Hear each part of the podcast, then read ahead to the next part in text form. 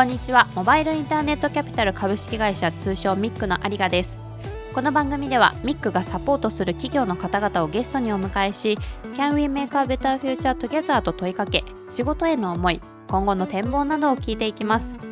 ガイド役は私ミックの有賀です。それでは始めていきましょう。ミックフューチャーアイズ前回に引き続きゲストは株式会社エイビックの市原さんそして笹野さんをお迎えしています。後半もぜひお聞きください。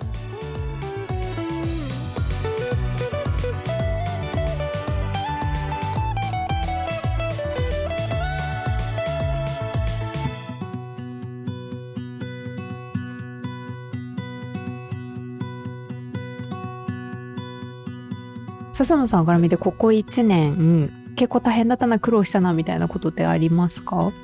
コーポレートサイドが、私が入った時点では会社の総務だとか、はい、何でもや的に気を利かせてやってくれる女性が1名いてであと2人目が私って感じだったんでやっぱその体制作っていくっていうのはすごく大変でしたね。今はかなりすごい陣容が揃ってですね、はい、いいチームが出来上がったんですけどやっぱ最初は何もないとこから順番に埋めてった、はい、この過程はそれなりに大変だったなというふうに思ってます。その分腕の見せ所というか楽しめる部分ももしかしたらあるのかも。そうですね。でももう一回でいいですね。まあ今は体制整ったから思い出話で語れますけど1年前まで笹野とコーポレートサイドの人員どうやって採用するかっていうことをやってましたけどやったことがないんでイメージないんですよねで、まあもちろんそのビズリーチさんとか使いながら、笹野が1000人ぐらいにスカウト打ったりとか。そんなに行くんですね。半年間ぐらいかけて、本当に面接ずっと繰り返して、そういった形とか、いろんな先輩たちに頭下げに行って、はい、紹介してほしいっていうことで、はいはい、でもなかなかね、そんな簡単に紹介してくれないので、またさらに本気でお願いしに行って。本当に困ってるんですね。コミットしてくださいぐらいなんでそこを考えるとお二人のここの出会いすごい確率なんですね。そうだと思います。紹介で結構すんなり話が進んだのかなっていう感じが冒頭の話聞いているとするのでその後の苦労を考えるとものすごい確率かなと。まあでも本当この1年で本当は素敵な方たちに入っていただけたっていうのはもう本当に何よりですねできて3年なので、まあ、最初の1年、1年半とか2年ぐらいはですね、全くコーポレートサイドはゼロっていう状態で、経理とか、まあ、そういったところに関しても、本当に外注をしながら、で、自分たちの内製化は全然できてないっていう状態で、はい、本当に一から全部、社内規定から含めて今全部作ってるっていう状態ですので、以前市原さんの記事でですね御社の最高峰のウェブマーケティング技術これがまたあの自社の強みでもあるっていう風な記事を読んだんですけれどもこのあの最高峰のウェブマーケティング技術っていうのがこの業界がわからなさすぎてですねイメージがついてないんですね私。僕の中では本当に2つかなっていうふうに思ってまして、はい、1つに関してはまずは自分たちが携わるそのまあプロダクトであっったりとか、まあそういったものに関して究極的にちゃんとハックするっていうことだと思います。正しく理解をしていかないとですね、正しく使えないと思ってます。で、はい、ものすごくやっぱ高度な技術がどんどんどんどん進化していきますので、人間なかなかちゃんとインプットしてないと、その技術の内容だったり仕組みみたいなところが追いつかないというふうに思ってますが、ほとんどの人たちがなかなかそこに対して本気で取り組んでないなっていうところもあるので、そこはやっぱ究極的にハックするっていうことだと思ってます。ただですね、究極的にハックしても、それだけでは不十分で、2つ目としては、とにかくそのお客様のビジネスおよびその経営に PL にですね、はい、どう自分たちのその技術を使ったポイントが反映されるのかっていうところまで接続しなきゃいけないというふうに思っています。もともとですね、すごく広告費が上位のお客様っていうのは、例えばその優秀なマーケターがたくさんいたりとか、はい、CMO がいるとか、まあそういったことはあると思うんですけど、我々が対峙してるお客様っていうのは、ほとんどそういった方たちが社内にいないっていう状態になってきますので、ただただハックして、ただただマーケティングやってるだけではダメで、本当にその社長様であったりとか、会社様の PL にどうヒットしていくのかっていうところまで、ちゃんと接続しなきゃいけないと思うんですね。そういったことをやらないと正しくグロースしていかないっていう風になってきますので、うんうん、そういったところが我々の本当に強いポイントなんじゃないかなというふうに思ってます。究極にハックするってどういうイメージなんですか？例えば Google であったりとか、はい、Facebook であったりとか例えば SEO であったりとかっていうところなんですけどプラットフォーム上で僕たちはビジネスをやってることになりますので、はい、そのプラットフォームがどういうふうなアルゴリズムで動いているかどうかっていうそういったところをちゃんと理解していくっていうことになってきます。でここの理解が不十分ですと使い方を間違ってしまうので、はい、今それこそ SNS だけで言っても Facebook とか Twitter とかインスタとかありますけどそれの一つ一つを究極に分析して知ってでそれをお客様に提供していくっていうそこのプラットフォームを作ってらっしゃる我々はそこのその分析やマーケティングで考えていくために、まあ、いくつか見なきゃいけないポイントがあるんですけど、はい、まあ、そういったところのその分析を社内で、えっと、自動化してるっていう形ですね。お客様は別にその専門の知識を持った担当者がいなくても御社にお願いをすればそこが大企業と同等なぐらいのレベルでできるようになるっていうイメージであってますかね。そうですね。はい。コロナでビフォーアフターでコロナの以前の世界ではこういうふうに見通しを立ててたけどポストコロナってなってきた時にちょっと見通しが変わったっていうのをほぼで聞くんですが御社ではいかがですか？リモートでできることとできないことっていう本質的な理解をするべきなのかなっていうふうに思っているんですけども自分自身の考えとしては今まで本当に無駄な打ち合わせの移動出張であったりとかただですね、直接会うことも本当に大事なことだと思っています。直接会うことと、1日や2日の時間を消費してしまうような、まあ、出張であったりとか、1日数時間の移動であったりとか、ここをしっかりと天秤にかけた時に、プラスマイナスでプラスであれば、時間を消費して会うべきだと思いますし、そこでマイナスなものに関しては、正しく判断して、リモートを使っていくっていうことだと思っています。結構極端に全部リモートにしていくっていうことだったりとか全部強制的に会っていくっていうことではなくてですね改めてこういうコロナのタイミングでどっちの方がどういうシチュエーションの時に大事なのかってことを考えるべきなんじゃないかなっていうふうには思っています。なんでまあ我々はやっぱりこう直接お会いしたい時とか、まあそれは社員に関してもそうなんですけども、はいはい、そういった時はもう正しくしっかりと集まって直接お会いさせていただいてビジネスをやっていくっていうことは引き続きやってますし見直しをさせてもらってるシチュエーションっていうのもたくさんあります。ありがとうございます。今はあの我々の働き方のサイドからのコロナの前後の話っていうことでさせていただいたんですけども、はい、お客様サイドの状況がどうかっていうことで申し上げると我々と同じように接触の仕方っていうのがあの相対なのかリモートなのかっていうのがありますしそもそものお客様のビジネスがどう変化してるかってことで言うと、うんはい、店舗系のビジネスのお客様はそれなりにダメージを食らってる方もいらっしゃって、はい、で、その中で広告予算が減るとかなってくる、そういうお客様も当然いらっしゃいます。はい、ただ一方で、このタイミングで Web の予算を増やすだとか、Web で物を売っていくっていうところに注力されるみたいなお客さんもいますんで、うん、我々コロナを言い訳に業績績がどうだよねとかっていうのはあのできるだけあの言わないようにしております。はい。業界としてはどうなんですか？そのマーケティングっていうその業界においてこのコロナが決定づけた変化だったりとかこれまでと変わった日常みたいなものってあるんですか？そこまで影響を受けてないような業界なんじゃないかなっていうふうには思っています。お客様の事業っていうのはシンプルにサービスを作りそして集客をしていくっていうことだと思うんですよね。じゃあその集客って何かっていうとやっぱりマーケティングがすごく重要になってくると思いますのでそこを止めてしまうと事業が成り立たなくなってしまうっていうのがあるのでオフィスを畳むとか余分についてしまっている税肉を落とすっていうところはいろんなお客様であるとは思うんですけどもそこの最後の集客を止めるっていうことはサービスを閉じるっていうことになってしまいますのでそこまで影響を受けてないんじゃないかなっていうふうに思ってます。可能性として広がった部分とかってありますか？デジタルシフトがすごく進んでいると思うので可能性の広がりしかないのかなっていうのは結構思っていますね。いろんな企業様でいろんなことを見直さなきゃいけないっていう状態になってますんで、はい、そうなった時に先ほど申し上げた通りお客様が事業をよりいろんな制限ある中でグロースしていかなきゃいけないってなった時に、はいはい、まあ、デジタルシフトをしていくっていうことだと思うんですよね。でそのじゃあデジタルシフトを何から始めていくのかっていうところでいろんなそのデジタル、まあ、マーケティングの手法を試していくってことになってきますのでただそのお客様によってはデジタルマーケティングで必要な手法っていうのは変わってくるのでそこをですね、業界であったりとか、お客様のシチュエーションに応じて、我々がソリューション提携していくってビジネスチャンスはものすごくやっぱ増えてきてるっていう状態ですね。はい。なので、どちらかというと、まあ、すごくチャンスサイドが多くなったなっていうような印象はありますね。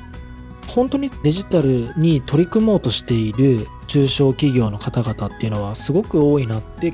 経営者の方たちがものすごく興味を持っているなっていうふうに思ってますので、そこに対して正しいウェブマーケティングができるソリューション提供を、まあ、どんどんどんどん仕掛けている状況ですね。関心は確かにものすごく高まってはいますよね。ありがとうございます。最後に本社がミッションとしてマーケティングで人企業社会をより良くするっていうふうに掲げていると思うんですけれどもミックでも Can we make a better future together っていうふうに呼びかけているのでより良い社会ベターフューチャーに向けて動いていくっていうところが一個リンクしているなって思ったんですね。それぞれお二人が思い描くより良い社会ベターフューチャーがどんな社会なのかを教えていただきたいなと思うんですがいかがでしょうか？やはりあのウェブマーケティングというのは企業にとってあの絶対必要なもので、ピーター・ドラッカーとかもマーケティングがないとその企業の成果が上がりませんみたいなのを言ってて世の中に必ず必要とされるものだと思ってますしなのでそういうすごく大事なマーケティングっていう機能っていうのを我々がそれをどんどん裾野広く提供していくってことはもうこれはとにかくもう社会貢献になるし社会にとってプラスになるんだろうと思って今我々で事業をしております。あと加えてですねエイビックっていう会社がどういう会社でありたいかっていうところにもなってくるんですけど成長したいとか挑戦したいとかそういう人がどんどん飛び込んでくるような会社にしたいと思ってますしでこれって別に新卒だろうと中途だろうと全然関係ない年齢も関係ないと思ってましてで実際弊社ってその新卒も取ってますけど50代の方が飛び込んでいらっしゃるケースもあの実際今一緒に働いてる方なんですけどあってもうそこはもう異業種からでもどんどん飛び込んできてほしいなというふうに思ってます。そういう人がこうどんどんエビックに飛び込んできてずっといていただくも嬉しいですしまた卒業して次の場所でまた大活躍する、まあ、そんなことがあのサイクルというか循環するような会社になればすごく社会にインパクトを与えられるのかなと。リクルート出身の方ってすごく優秀で、はい、社会で活躍されててあの元リクとかって言うじゃないですか、はい、いずれ元エイビックって言われるような人がたくさん輩出できるような会社になって社会にもあの貢献していきたいなというふうにあの思っております。はい、ありがとうございます。石原さんいかがでしょうか？そうですね。まあまだ社会にですね影響が及ぼせるほど大きな会社ではないですし今はこう B2B という事業を限定的にやってはいるんですけどもとはいえですねその300万社の企業様が本当にコロナの大変な時期もありますし非常にこれからしっかりとですね事業のグロースをしていかなければいけないっていうことだと思ってますしどんどんどんどんですね日本の景気も含めて GDP 含めて低迷している、まあ、日本の中でいろんなその企業様の我々が本質的にこうサポートできるっていうのはやっぱりマーケティングであるっていうふうに思ってますので我々がいることによっていろんな方たちがしっかりと豊かになっていくっていうこと。その結果日本が豊かになっていくっていうことにつながれば今はいいのかなっていうふうに思ってますのでそこをしっかり裾野をどれだけ広げられるかそこの技術をどこまで届けられるかっていうのは今の僕らのミッションなんじゃないかなっていうふうに思っています。ありがとうございます。若い中高生とか大学生とか学生さんにとっても分かりやすくじゃあサイバーエージェントとかリクルートっていうそこに並んでエビックっていうのが入ってきてあそこ入ったんだっていうなんかその一個の夢の象徴みたいになったらそれも一つひいては社会貢献につながるのかなって思っていて本社の中でさらにスキルアップをさせてでまたそこから羽ばたいていく人材がまたさらに社会貢献につながるような事業を生み出すかもしれないですし会社にまたジョインするかもしれないですしそこの過程を今からその成長を傍らで見れるのはすごくワクワクするなってありがとうございます。ということで本日は株式会社 ABIC の代表取締役社長の市原総吾さんそして取締役 CFO 笹野誠さんにお越しいただきました。お二人ともご多忙のところありがとうございました。ありがとうございました。ありがとうございました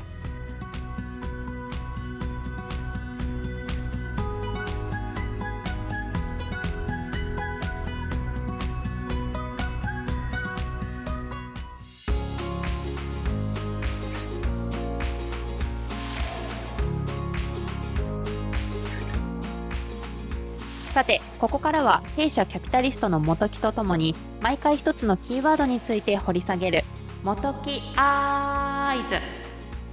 今回のキーワードは地域活性化。VC が地域に投資する上で払拭された障壁。今後期待することとはについて話をしました。前回からちょっと話題に出ていた地方活性っていうところなんですけれども具体的に首都圏の VC の皆さんが地方活性に興味があるのかなっていうところをちょっとお聞きしたいです。はい、あの興味は持ちつつあるんじゃないかというふうには思ってます。ここ最近の話まあ昔から少しは興味あったんだけどこういうコロナの環境で地方の企業でもモニタリングコストも含めて、オンラインツール活用すれば比較的リスクは軽減されるんじゃないかという話も出てきてそれによって地方のスタートアップでもしっかりとプロダクトを作って運営していこうとされている会社さんいらっしゃるので、うん、そういう意味では今後リスクマネーっていうのは地方のスタートアップにも可能性はあの出てきてるんじゃないかというふうには思ってますね。要は気軽に話もできますし、はいはい、いろんなツールもありながらコミュニケーション取れるので比較的簡単にオンライン上で会えたりもするし、はい、それによってコミュニケーション頻度は当然地方の会社さんも上がってきますのでそういうところをしっかり見ていってリスクマネー提供できていくっていうのは VC の今後の期待される役割でもあるんじゃないかなと思ってます。あと起業するという意味では、はい、そんなにコストもかからなくなってきてるし地方だと例えば現場があるようなスタートアップが提供できるソリューションっていうのが実証できる場があるっていうのはすごく重要じゃないですか。そうですね。地方でも別にそれはあるわけですよ。はい、それもローコストでできるっていうと、そっちの方がいいんじゃないと。そっちで実証していくっていうのは、これからももっともっと増えると思うんですね。例えば、これは 5G とかって言った時には、地方で実証しまくれますと。なるほど。っていう可能性はあるんですよ。はい、そうすると、その会社に投したいっていう VC さんはいらっしゃいますよね。それを全国展開すればいいし、グローバルで展開すればいいわけだから、なので、よりチャンスは出てくるんじゃないかな。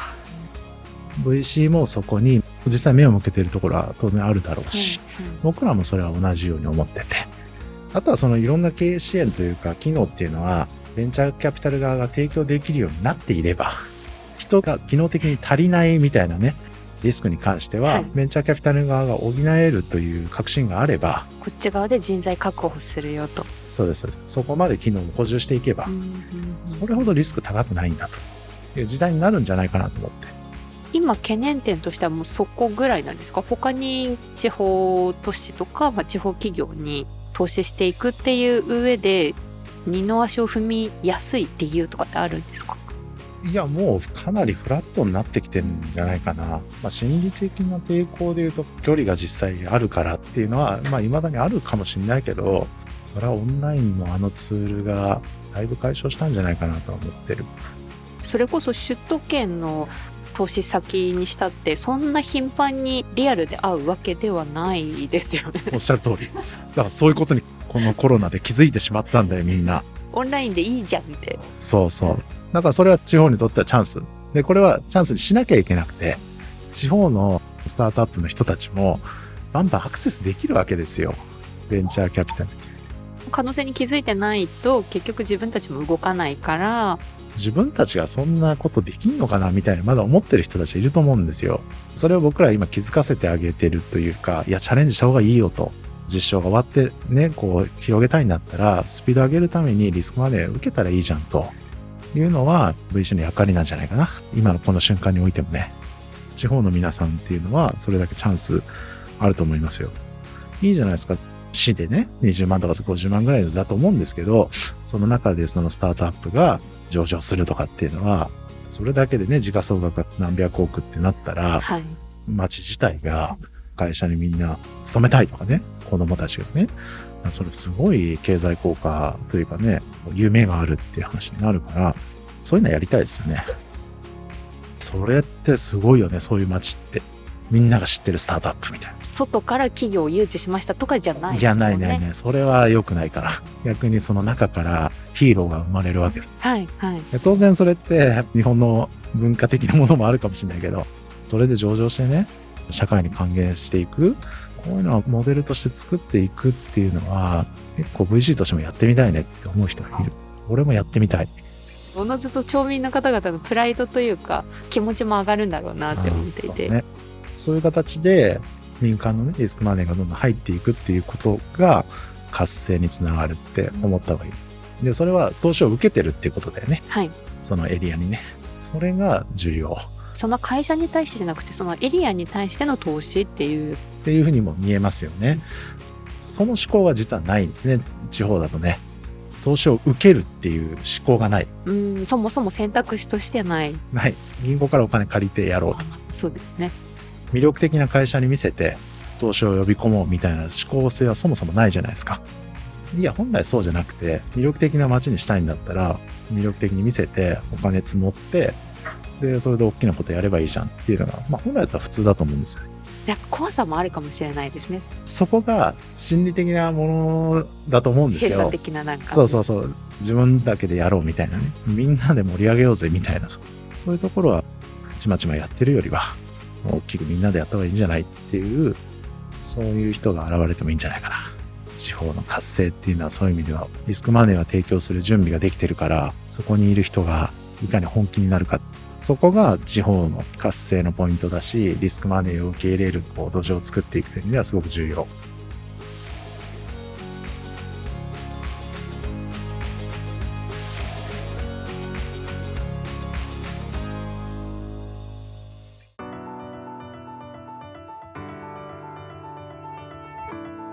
はい。ということで、2週にわたってエビックさんにお話を聞いてきたんですけれども、3年目とはまだ思えないですね。成長率ですし、お二人の雰囲気から、まあそれもいい意味でなんですけれども、私も結構そのベンチャー企業で働いてきた経験があるので、なんとなく最初の1年目、2年目のベンチャー企業ってこんな感じかなみたいなイメージを持って話を聞いていたんですね。しっかりと自信ももちろん持っていらっしゃいますしで今後の見通しに対してもものすごくその自社の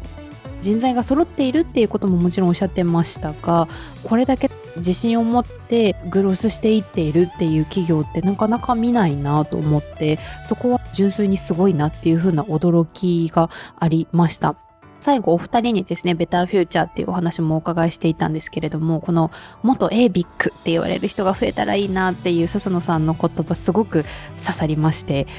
今後数年後にですね、あ、この人も元 ABIC なんだみたいな人が自然と増えるような社会になったらそれもすごく面白いななんていうふうに思ったので、ぜひあの聞いていただいている方にこの ABIC っていうですね、ぜひ社名を覚えていただいて、ちょっと数年後、あ、そういえば言ってたなって思い出していただけたら嬉しいなというふうに思いました。